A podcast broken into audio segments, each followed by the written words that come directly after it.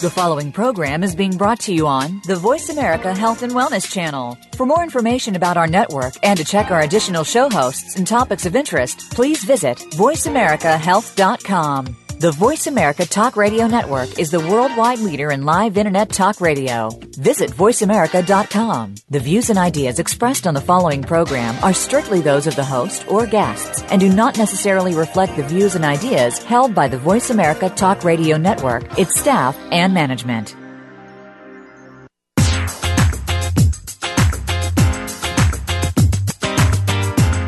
Do you feel that you're losing the battle with looking and feeling your best? Stop!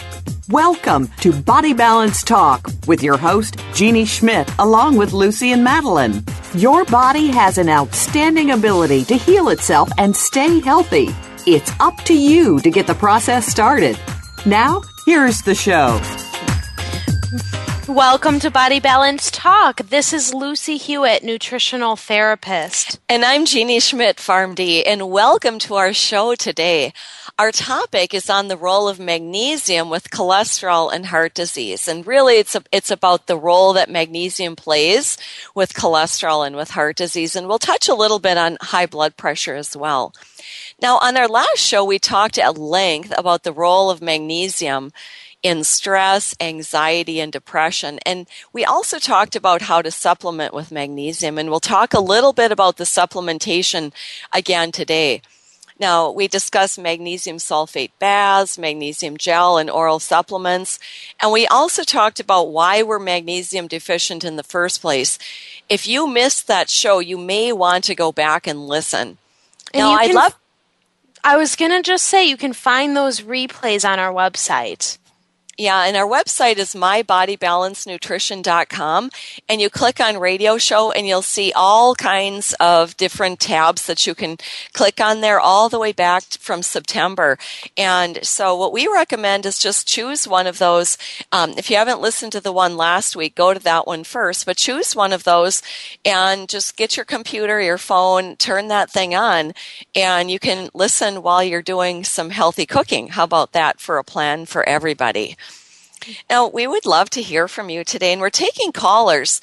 Get out your pen. This is the number. It's one eight six six, four seven two, five seven nine two. And call us with any questions or comments that you have about magnesium. And we want to know, do you already take magnesium? Have you used the magnesium gel or the oil? Or do you take Epsom salts baths? Call and share your experiences with us. And again, the number is one eight six six, four seven two, five seven nine two. And our sponsor of our show today is A Major Difference. They've got a great website. Write this one down too, a major difference dot com. A Major Difference, the company, makes the Ion Cleanse machine for detoxification, and it's one of the only F D A-approved devices for this purpose. And my husband David and I, we have been using the Ion Cleanse from A Major Difference for way over ten years, and we also use it here in the studio with the, with variable, various clients. And this is an extremely reputable company with outstanding research and customer care. And anytime you can call and talk to Neil, the owner, call and talk to him anytime about how the machine works, um, if it's effective, and any other questions that you have. But really, their website is a wealth of information. And they also put on educational conferences on detoxification. And they're really simple because they're usually webinars, and so you can just do it from the convenience of your home or your office. For anybody looking for more information, and I would suggest that would be everybody, go to their website at a major difference dot com. And if you need more, just call them up. Okay, so our topic is magnesium again today. And as we get talking about this, it might sound like we're actually not talking about magnesium, but we'll circle around to how magnesium is involved. And so it's just a really quick review that we learned last week. Magnesium is involved in over three hundred different reactions in your body. And why I like to bring that up is because magnesium is touted as helping so many different health causes, and sometimes it just really sounds like it's uh, some sort of magic cure. And it's not that it's a magic cure. It's just because magnesium is involved in so many reactions of your body, so that when your magnesium is off, it's going to affect many, many, many different aspects of your health. And when you improve it, those th- you're going to get a lot of health improvement from it. Now, in this case, we're going to discuss the role that magnesium plays in cholesterol. So let's start with that one. Most of you, I'm guessing, are aware of the different terms concerning cholesterol, like L D L, H D L, total cholesterol. And I'm going to bet that you've been told that L D L is the bad cholesterol and that H D L is the good cholesterol. And you probably have been told, or you think that we all want to over, we all want to lower our overall total cholesterol. Now, am I correct? Is that what you're thinking? Mm-hmm. You might be going, uh-huh, yep, that's that's right. I've read that in magazine articles, and maybe my doctor has told me that. Because you get your labs done, and you're told, well, that bad cholesterol, that's the L D L. You really want to lower that one. And in fact, none of these substances are bad. So think of it this way. L D L and H D L, first off, they're not cholesterol at all. They're carriers of cholesterol. L D L carries your cholesterol to your cells, and H D L carries the cholesterol away from the cells to be excreted by your body. So you tell me which one of those wouldn't you want? So we have L D L that's been termed the bad cholesterol, but if it's, it, why would your body make that? That wouldn't make any sort of sense if your body is making some sort of substance that's bad. And if we look at the whole molecule of cholesterol itself, cholesterol is responsible for making hormones such as D H E A. And D H E A is something that turns into estrogen and testosterone and various other hormones. And D H E A is a hormone that's responsible for uh, giving you energy and helping you to keep muscle on your body. And if you're somebody who's trying to build muscle, which hopefully we all are trying to do that, D H E A is critical to help you to build muscle. And D H E A comes from cholesterol. Estrogens come from cholesterol, so does testosterone.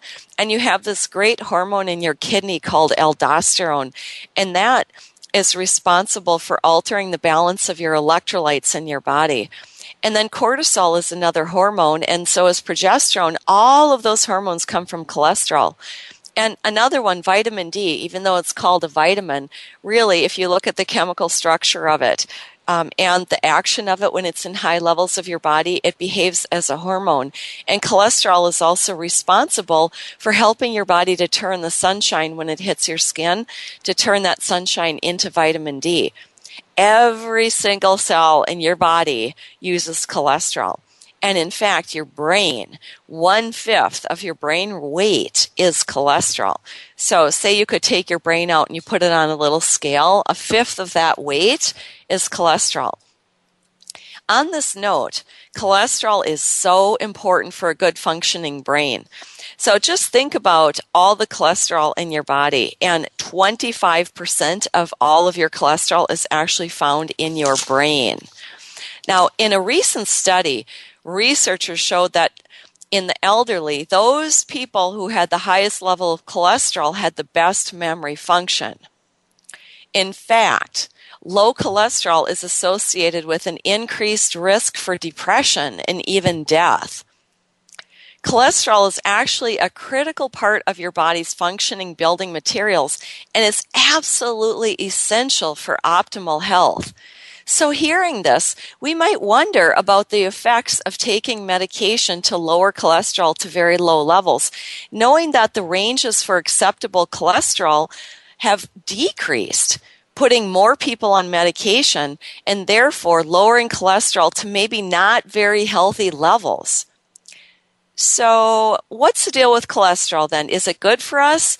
And if the answer is yes, why do we try so hard to make it go away? Well, we can see a few different issues here. First, it's important to understand that it's oxidized cholesterol that causes the trouble. The cholesterol that you find in arterial plaque is not just any cholesterol, like the cholesterol maybe that you would eat if, if you were eating eggs. But this type of cholesterol that's in arterial plaque is oxidized, and it's damaged cholesterol. And there's actually a study where they fed animals plenty of cholesterol in their diet, and they did just fine. But when they gave them even small amounts of tainted cholesterol, and that means oxidized cholesterol, within weeks it showed up in fatty streaks in their arteries. And we know why now. It's because there are receptors in the cells that line your arteries. So just visualize your arteries for a moment, kind of like tubes or hoses, and that you have cells that line your arteries. And in those cells, the cells have receptors. And there are receptors for oxidized cholesterol. It picks up the oxidized cholesterol and it goes right into the cells of the arterial wall. So what we can see is that if you have oxidized cholesterol, those receptors on your cells inside your arteries pick that right up, and it goes right into those cells of your artery. And the problem here, this is, I think this is very interesting, and I think you will too. The problem is that oxidized cholesterol does not look normal to your immune cells. So just picture this. You've got that oxidized cholesterol that your insides of your arteries, those cells just took up. And then you have immune cells that are floating around through your blood. So they're floating on by, and they take a look at this oxidized cholesterol, and they say, that doesn't look right to me. This something looks odd. And guess what it looks like? That oxidized cholesterol looks like bacteria to your immune cells. And so then the immune cells say, well, if that's bacteria, we better get to work right here. And they move in and they try and clean up what it thinks is bacteria. But really, it's nothing more than oxidized cholesterol. And this process of your immune cells trying to clean up this oxidized cholesterol creates a whole bunch of inflammation inside your arterial wall. Now, how did this oxidized cholesterol get there in the first place? Well, for you and me, we get oxidized cholesterol anytime that we eat vegetable oils. And that would be oils like corn oil, soybean oil, even canola oil. And then sometimes, depending on the qualities of these oils, it could be the safflower and sunflower oils.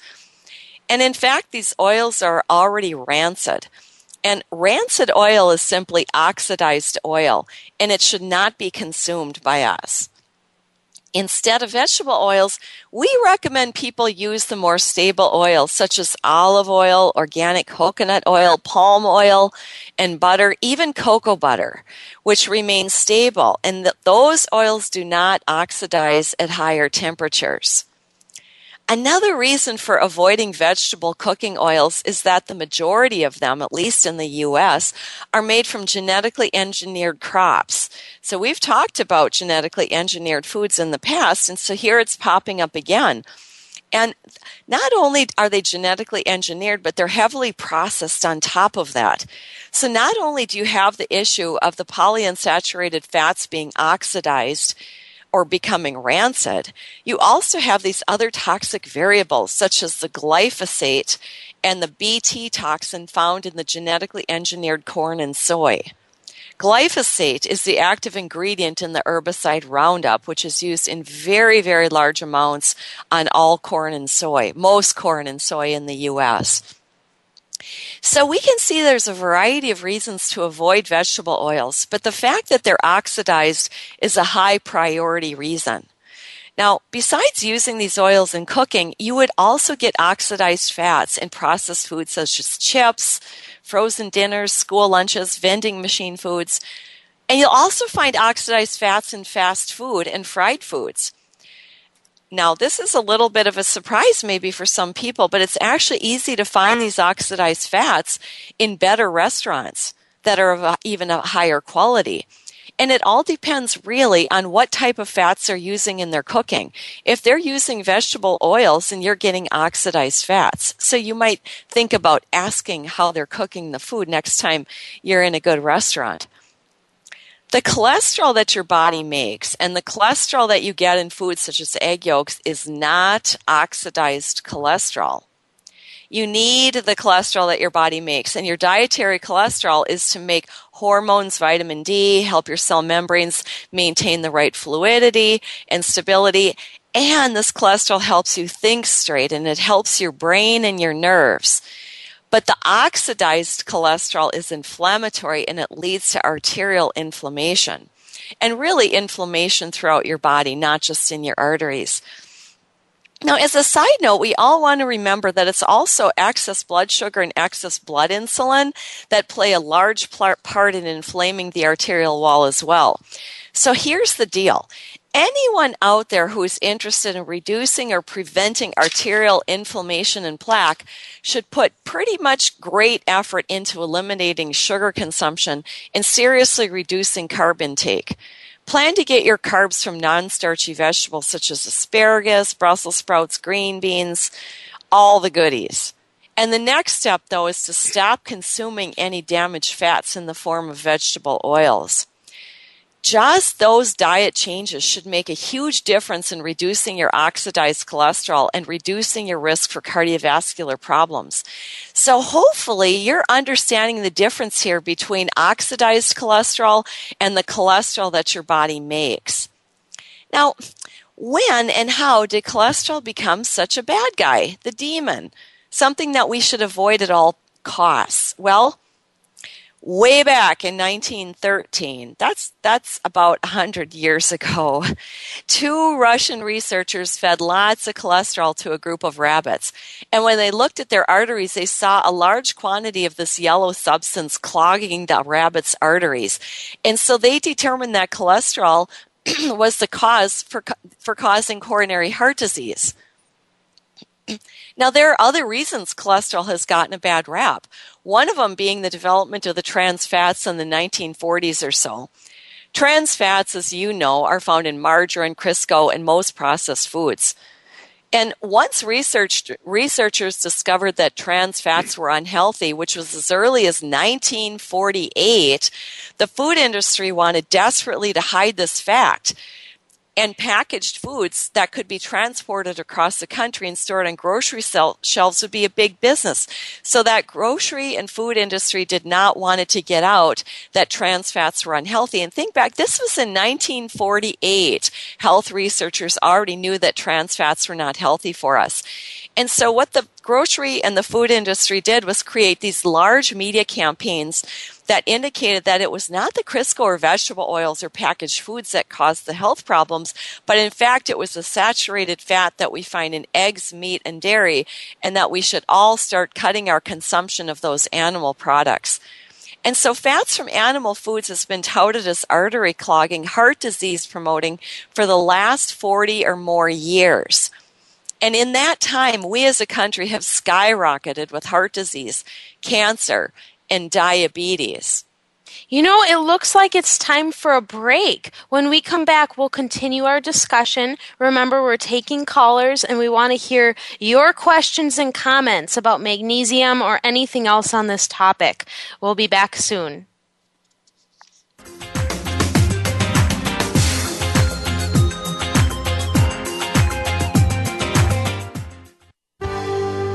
Your life, your health, your network. You're listening to Voice America Health and Wellness. Frankly Speaking About Cancer is a program designed to empower survivors and their caregivers to deal with the social and emotional challenges of cancer. The show will invite physicians, researchers, nurses, social workers, patients, and caregivers to share their advice on how to live a better life with cancer. Join host Kim Tibaldo, President and C E O of the Cancer Support Community, Tuesday afternoons at one p.m. Pacific Time and four p.m. Eastern Time on the Voice America Health and Wellness Network. Cancer is not something to be taken lightly, but instead of being talked at by doctors, medical providers, and others, wouldn't it be nice to hear from a host who has worked at the Cancer Coalface for thirty-eight years as a caregiver, supporter for fourteen thousand patients, and who has had the experience of having a life-threatening condition herself? You will hear the stories of survivors and other people who work in breakthrough cancer medicine. Navigating the Cancer Maze with host Grace Gahler will help you with the facts, planning, and grief experienced with different forms and stages of cancer. Listen every Friday at twelve noon U S Pacific Time on the Voice America Health and Wellness Channel.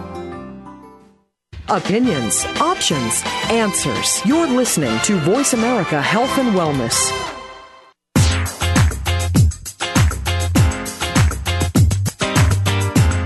You're listening to Body Balance Talk.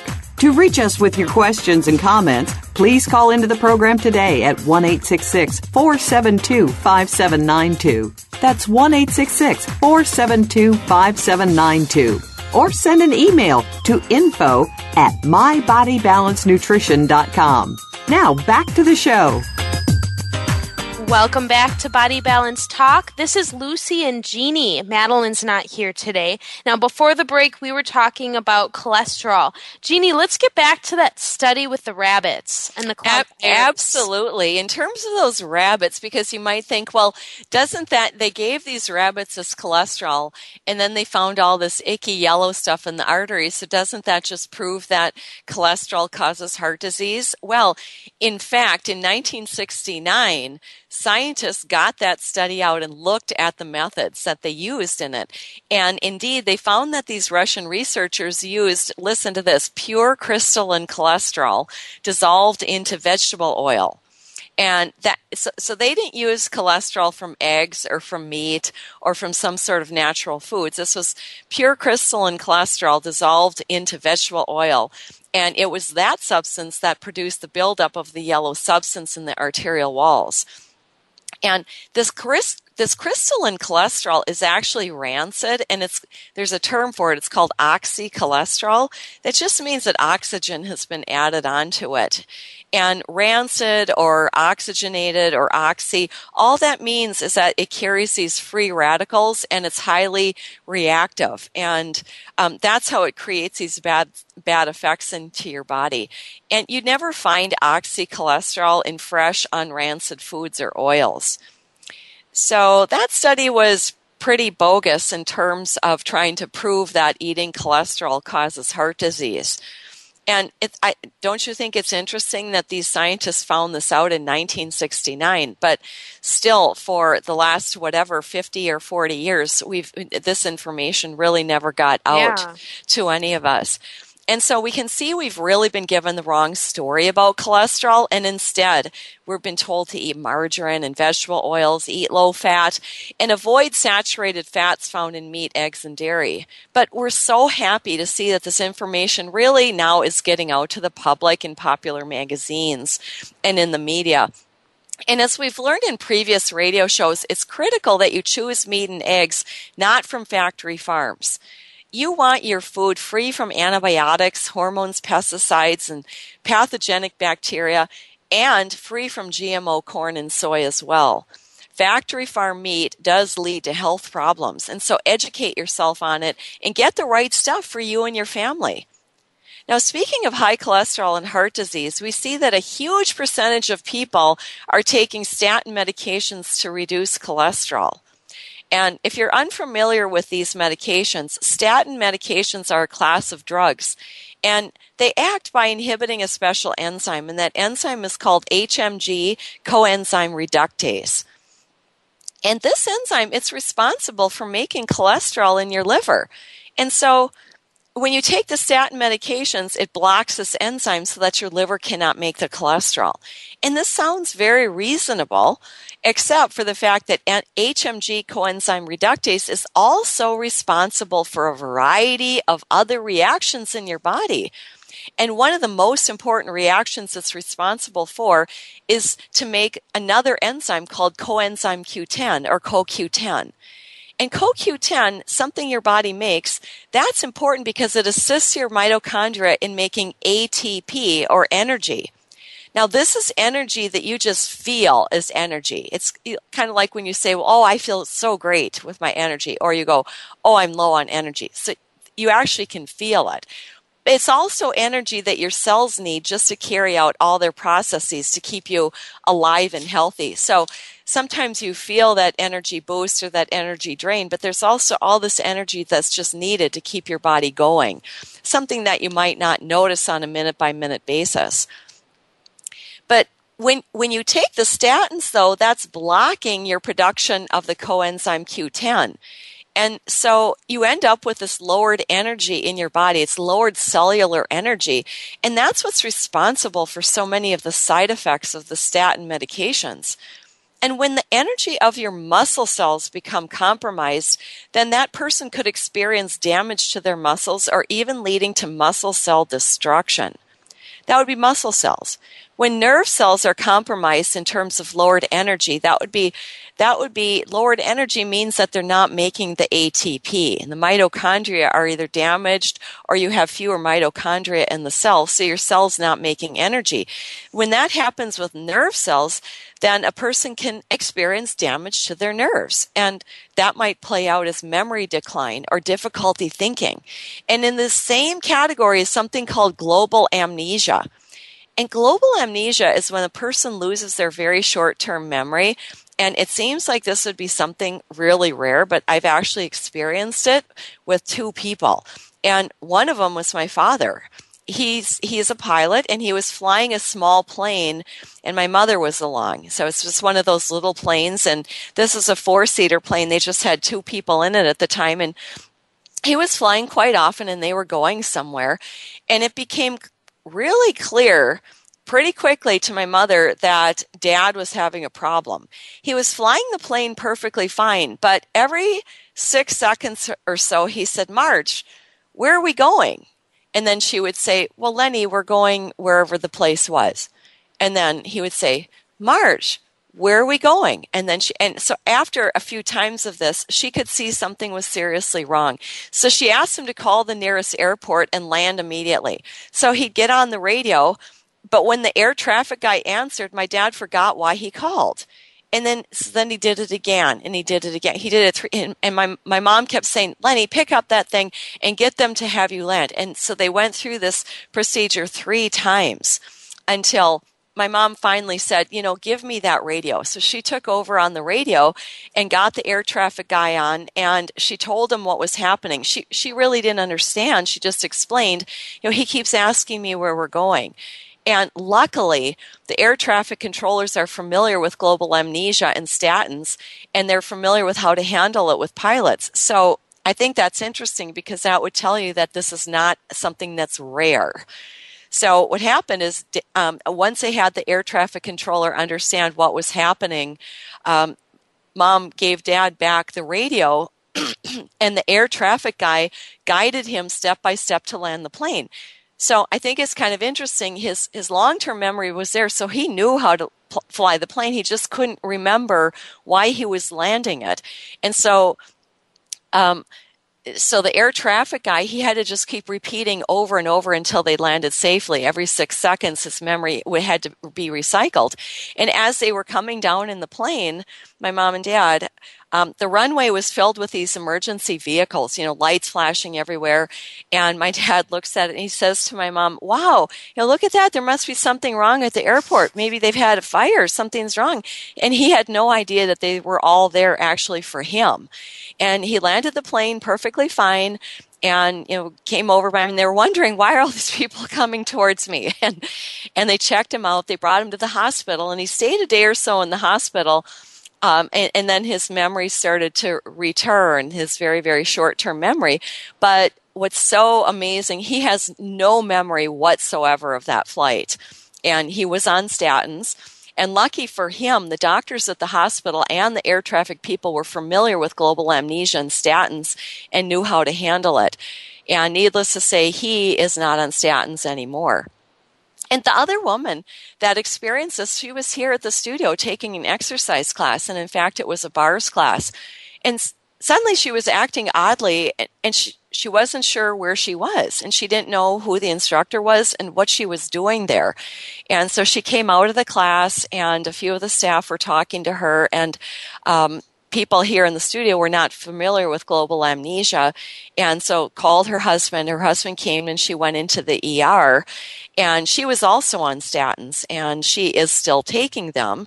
The doctors in the E R where she went did not recognize global amnesia, and in talking to her in the it, later on, she thought that her memory loss was because of the exercise class. So um, that's her story. But I find it interesting that I out of people that I know, I've I've already seen two people with this.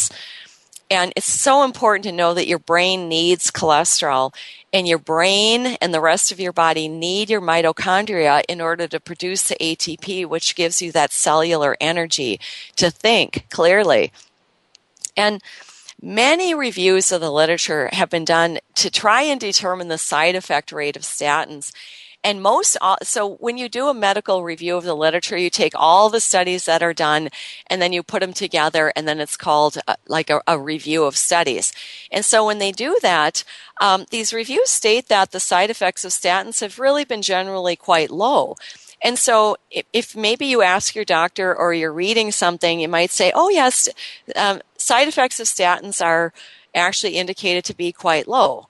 But it's important to know that most side effects are not reported. And I happen to know that neither of these people, these people who had the global amnesia, they didn't report their experience, and they didn't have their doctors report them either. And if you had a side effect, would you report it to the F D A? And so what's so important here is that even if somebody does not experience problems with muscle, or maybe you don't have global amnesia, but in one hundred percent of people that are taking statins, your cellular energy will be compromised and decreased simply because that is the mechanism of action of the drug. It's how the drug works. So whether you notice it or not, your mitochondria are being reduced and they're being damaged. Now, there's another issue here. I've heard physicians say that they like to prescribe statins because of the anti-inflammatory effect. And drug companies have done st- a good job with doing studies that show that statins reduce this blood marker called C R P, which is C-reactive protein. And C R P is elevated if you have inflammation. And this is something you can measure on a blood test, and maybe a lot of you have had this measured in the past. But you need to know that C R P is a marker of inflammatory compounds called cytokines and interleukins. And it's the cytokines and interleukins that actually cause the inflammation. And C R P, it's something you can easily measure in the blood, but you got to know that it's a marker of cytokines and interleukins. It doesn't, it doesn't mean that it, it is the inflammation. It means it's a marker. So what's true is that the statins in the studies have been shown to reduce C-reactive protein or C R P, but if you look further, and some people have studied this and looked further, and of course these are not popular studies, they found that actually the cytokines and the interleukins are not reduced. Interesting. So this means that statins really do not reduce inflammation, they just reduce the marker. This is so true of most all medications. They reduce markers. So the problem looks like it's gone, but the problem is still there. You just have a normal marker now. So it's like treating numbers instead of actually treating what the underlying problem is. So I bet you're wondering, what does any of this have to do with magnesium? Well, guess what? Magnesium acts as a natural statin. Remember, I mentioned that statins work by blocking that enzyme called H M G coenzyme reductase. Well, magnesium regulates that exact same enzyme. And if you think about it, that would mean that magnesium would cause all the same side effects as statins because it blocks the same enzyme. But guess what? That's not what happens. Instead of blocking that enzyme, it regulates the enzyme. That's a big difference. And here's how the magnesium works to regulate your cholesterol. And the key word here is regulate. Statin medications turn the enzyme off completely. But with magnesium, when you have sufficient cholesterol in your body, magnesium is responsible for turning down the H M G coenzyme reductase enzyme. So it turns it down. It's like it's monitoring. And when your body has enough cholesterol, magnesium comes to the rescue and it says, let's just turn this enzyme down in the liver. And then if you need more cholesterol, it's going to not, not turn that enzyme down anymore so that your body can make cholesterol. So we can see that magnesium is your body's way to control cholesterol when it reaches a certain level.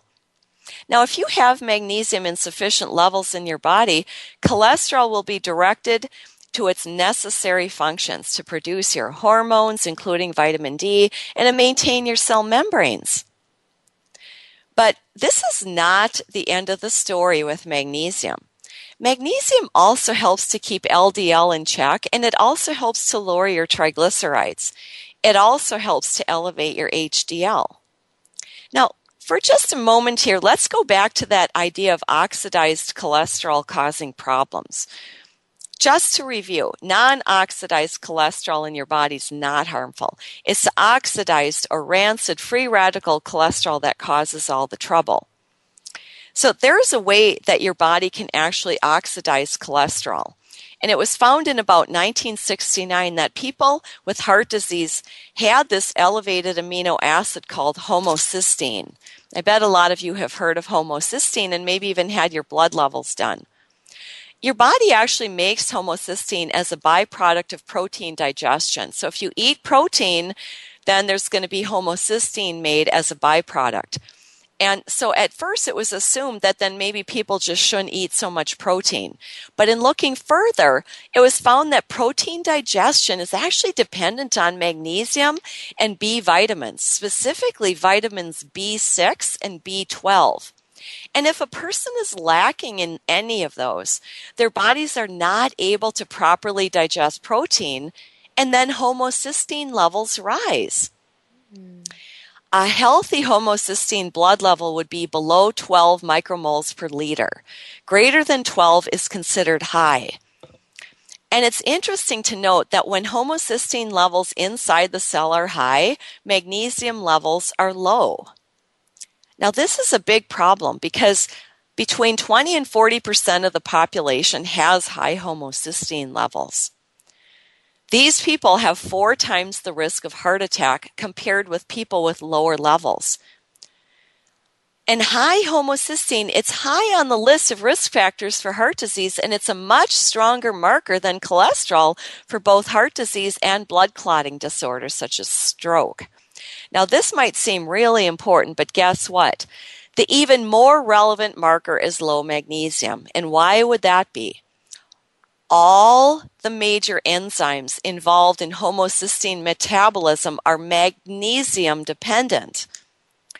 So we return to the fact that when magnesium, vitamin B twelve, and vitamin B six are deficient, your body cannot digest proteins effectively. This leads to elevated homocysteine and elevated risk for heart attack and stroke. Now, I'm thinking that most healthcare practitioners know that people should take B vitamins for elevated homocysteine, but it seems though that magnesium is often left out of this crucial picture. Elevated homocysteine is actually a marker for all-cause mortality, which reiterates that a deficiency in essential nutrients has a far-reaching effect on your body, far beyond only heart disease. Now, I'm wondering, of the people who are listening today, has anybody heard of the class of medications called calcium channel blockers? Some examples would be verapamil, amlodipine, or diltiazem. Those would be the generic names, and there's a bunch of brand names for those as well. And calcium channel blockers are prescribed most commonly for high blood pressure, but they're also used for other cardiac issues as well. And calcium channel blockers work by blocking calcium channels in the cell membrane. And calcium is necessary in our bodies, and it plays a number of roles for us. And one big role it plays is it helps us to contract our cells. So it's easy for us to imagine our muscle cells contracting. Well, calcium plays that role right here. Now think of your arteries. They also contract, and they use They use calcium to help that happen. And blocking the calcium from getting it into a cell can help it to relax. And that's one way it helps people with high blood pressure. But guess what? Magnesium is actually your built-in calcium channel blocker. When you need relaxation of muscle cells, arterial wall cells, or any other cells, magnesium helps those cells to relax by blocking the calcium channels. And this is why when you take Epsom salts baths, you get relaxation of your sore type muscles. The magnesium is blocking the calcium channels and helping the muscles to relax. Oh, you know, Jeannie, it's time for another break. When we come back, we'll continue our discussion. We're taking callers one eight six six, four seven two, five seven nine two.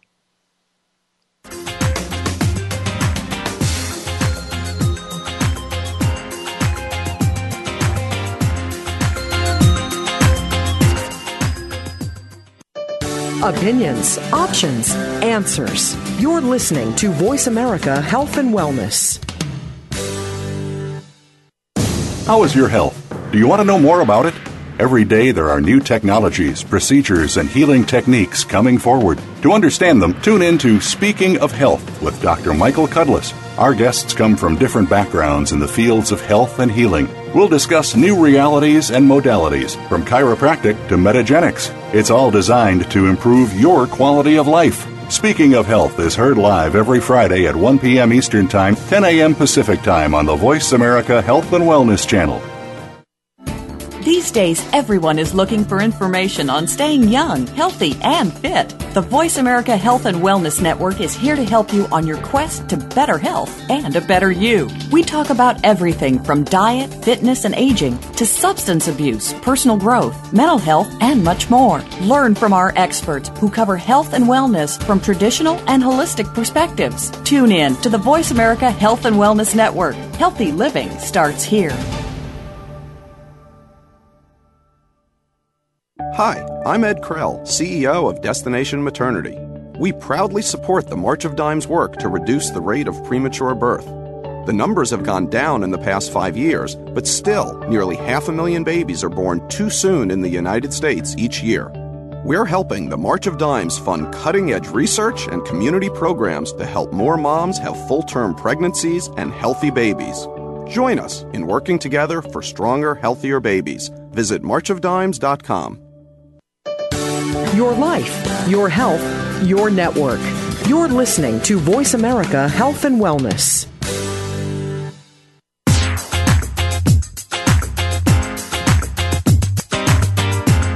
You're listening to Body Balance Talk. To reach us with your questions and comments, please call into the program today at one eight six six, four seven two, five seven nine two. That's one eight six six, four seven two, five seven nine two. Or send an email to info at my body balance nutrition dot com. Now back to the show. Welcome back to Body Balance Talk. Today we're here with Lucy, me, and Jeannie. Um, we're going to continue our discussion on magnesium. Yeah, and we were talking about that magnesium is your natural calcium channel blocker, and that when you need relaxation of anything in your body, the first thing you want to be thinking about is magnesium. So think about any symptoms that you would have that would relate to muscle tension or even emotional tension. And th- this could really be literally, um, oh, I don't know, fifty or seventy or one hundred things that maybe we could come up with if we sat and made a list. But one of them, how about menstrual cramps? That's just simply uterine contractions. It's a muscle contracting to the point of causing pain.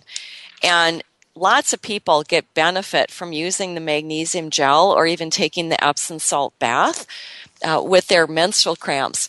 Now, if you would think about it, though, that's a sign already that your body is low in magnesium. And so if you're if that's an issue for you and you, you get that on a regular basis, you would want to think, maybe I need to focus on increasing my total body magnesium and not just only treating it just only symptomatically. And then how about calf cramps or foot cramps? There's that's another muscle that just needs to relax. Um it's the same thing as the menstrual cramps, though. You could put the magnesium gel just on your foot or just on your calf. And here at the studio, this is actually a super common occurrence because when people are in the exercise classes, there's just a real common thing happening with people's feet cramping up, calves, or sometimes thigh or hamstring muscles cramping up. And then they get out the magnesium gel and they'll say, oh yeah, I've been just putting this on my calf or just on my foot. And then they do get relief.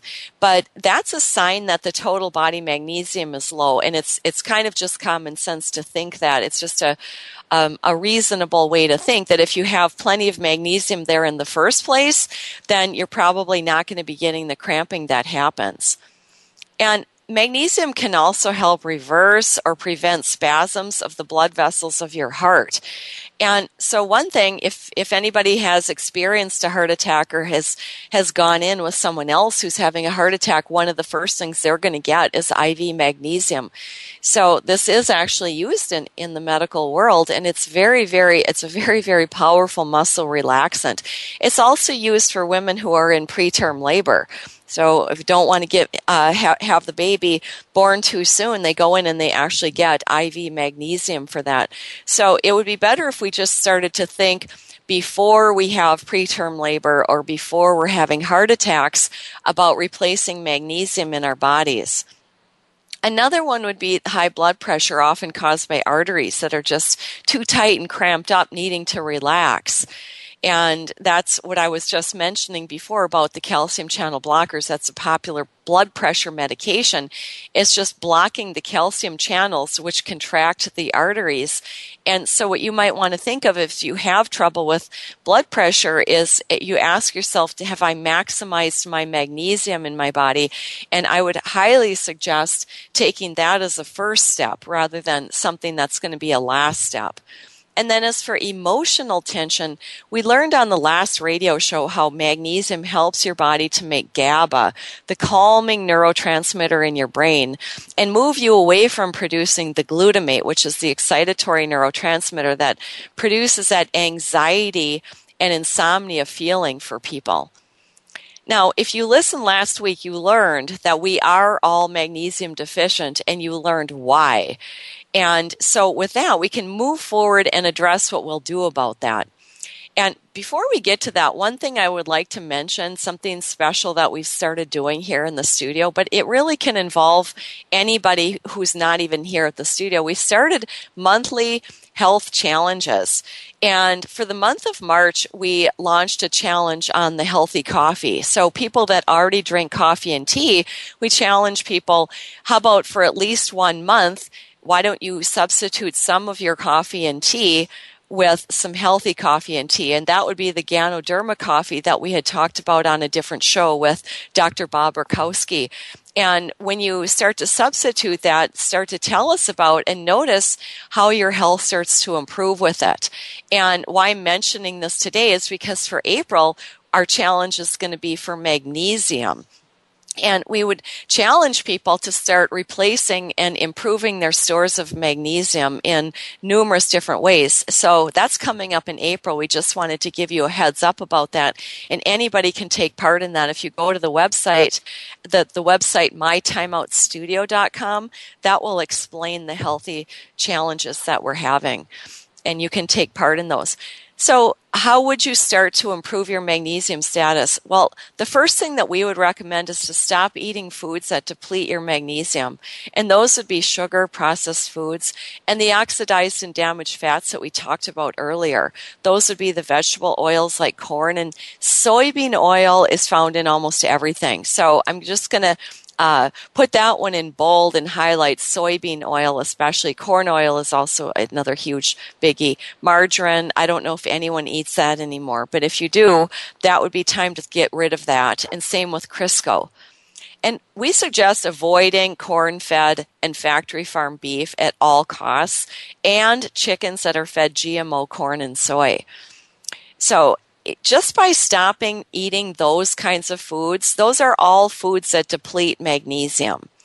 that'll already help you right away. Now, another magnesium depleter is fluoride. And if you're getting fluoride in your water or from any other source, that fluoride binds to magnesium and it takes it out of your body. So I would suggest doing what you can to um, eliminate or reduce your exposure to fluoride. Now, turning our attention to what you would actually want to be eating. We talked about what not to eat. What would you actually eat? Choose high-quality oils and fats. So choose some organic olive oil, organic coconut oil, palm oil. Now, how about this one, cocoa butter? That's mm. that's the fat from, from cocoa beans. So if, if you've ever gotten that and smell it, it smells like chocolate. And what we do with cocoa butter here is we melt it down, we add some dynamic greens to it, and we add a couple of drops of stevia, and then it's all melted, right? And then you pour it into these little molds. We've got some heart molds and various shape molds that you can get, get online or at a craft store. And then pop those out, and those are your little chocolates to eat. So how about that?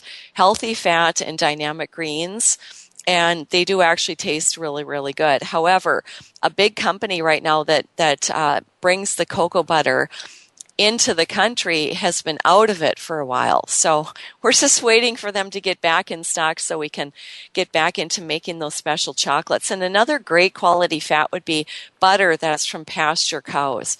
So when you're shopping for butter, be sure that you look for something that says either grass-fed or it says pasture on it. And that just means that it's butter from cows that were eating one hundred percent grass and not the corn. So you wouldn't be getting the G M Os in there, and you won't be getting the poor quality um, fats and the inflammatory fats. Choose um, other oils too. You can go ahead and use small amounts of sesame oil, almond, or hazelnut oils, but be sure you buy those in kind of the small quantities. And good quality ones always come in small quantities. Keep those in the refrigerator, and once you open it, use it up quickly and check the expiration date. If you leave it out or you don't use it up quick, um, it will actually get rancid before that expiration date. So be sure you smell those oils before you use them. And if they smell rancid, for sure, get rid of it. Toss it out. Now, switching to high-quality oils, it goes a long way to avoiding those oxidized fat, which then lead to oxidized cholesterol in your body. Um, and eating these types of fats, it doesn't lead to depletion of magnesium in your body. Now, to get even more magnesium in your diet, be sure that you're eating your twelve servings of vegetables. So a serving would be counted as a half a cup. If anybody's feeling overwhelmed with twelve servings of vegetables, just picture something like spinach and ask yourself if you'd ever eat a half a cup of raw spinach.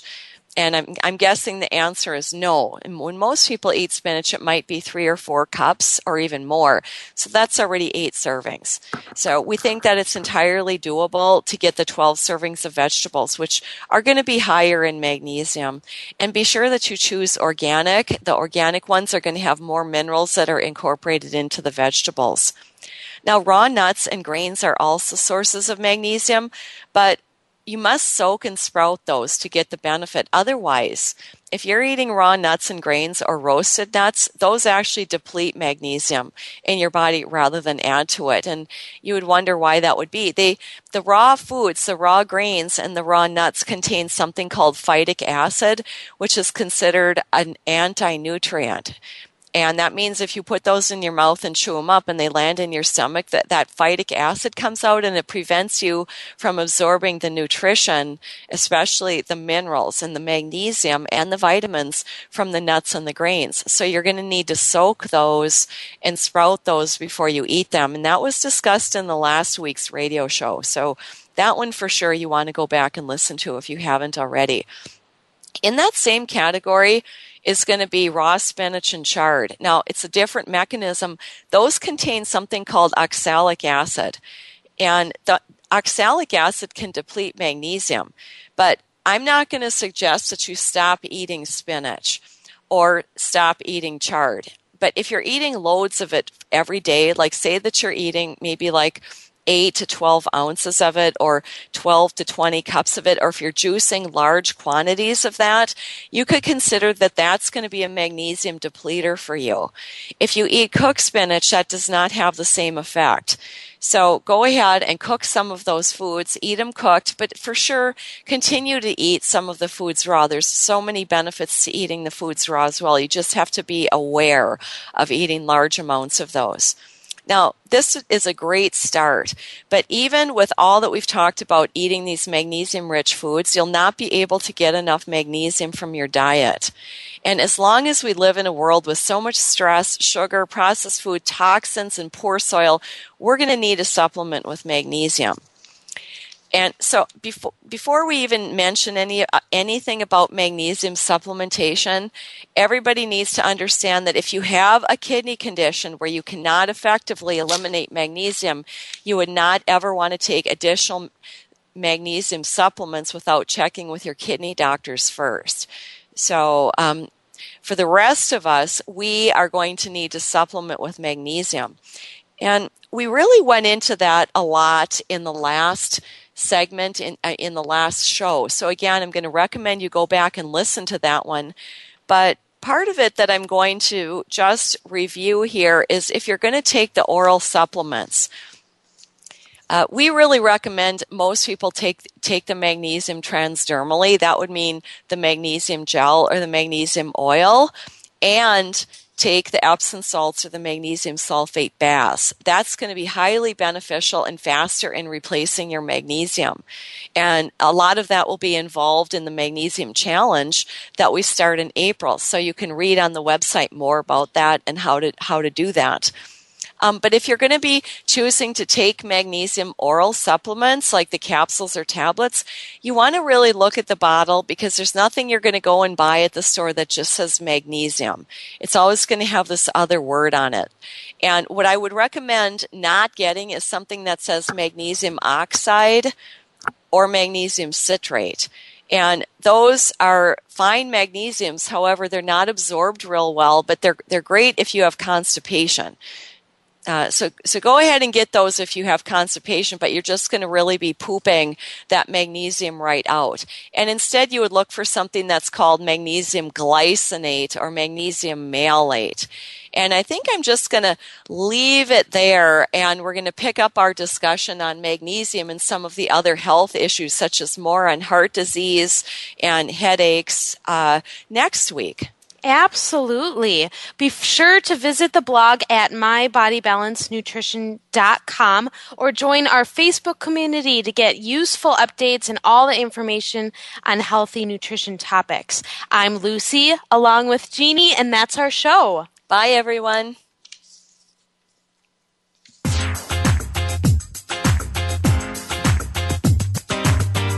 Thanks again for tuning in this week. Join Jeannie, Lucy, and Madeline for another edition of Body Balance Talk next Friday at eleven a.m. Pacific Time, two p.m. Eastern Time on the Voice America Health and Wellness Channel. This week, listen to yourself and make it a healthy life ahead.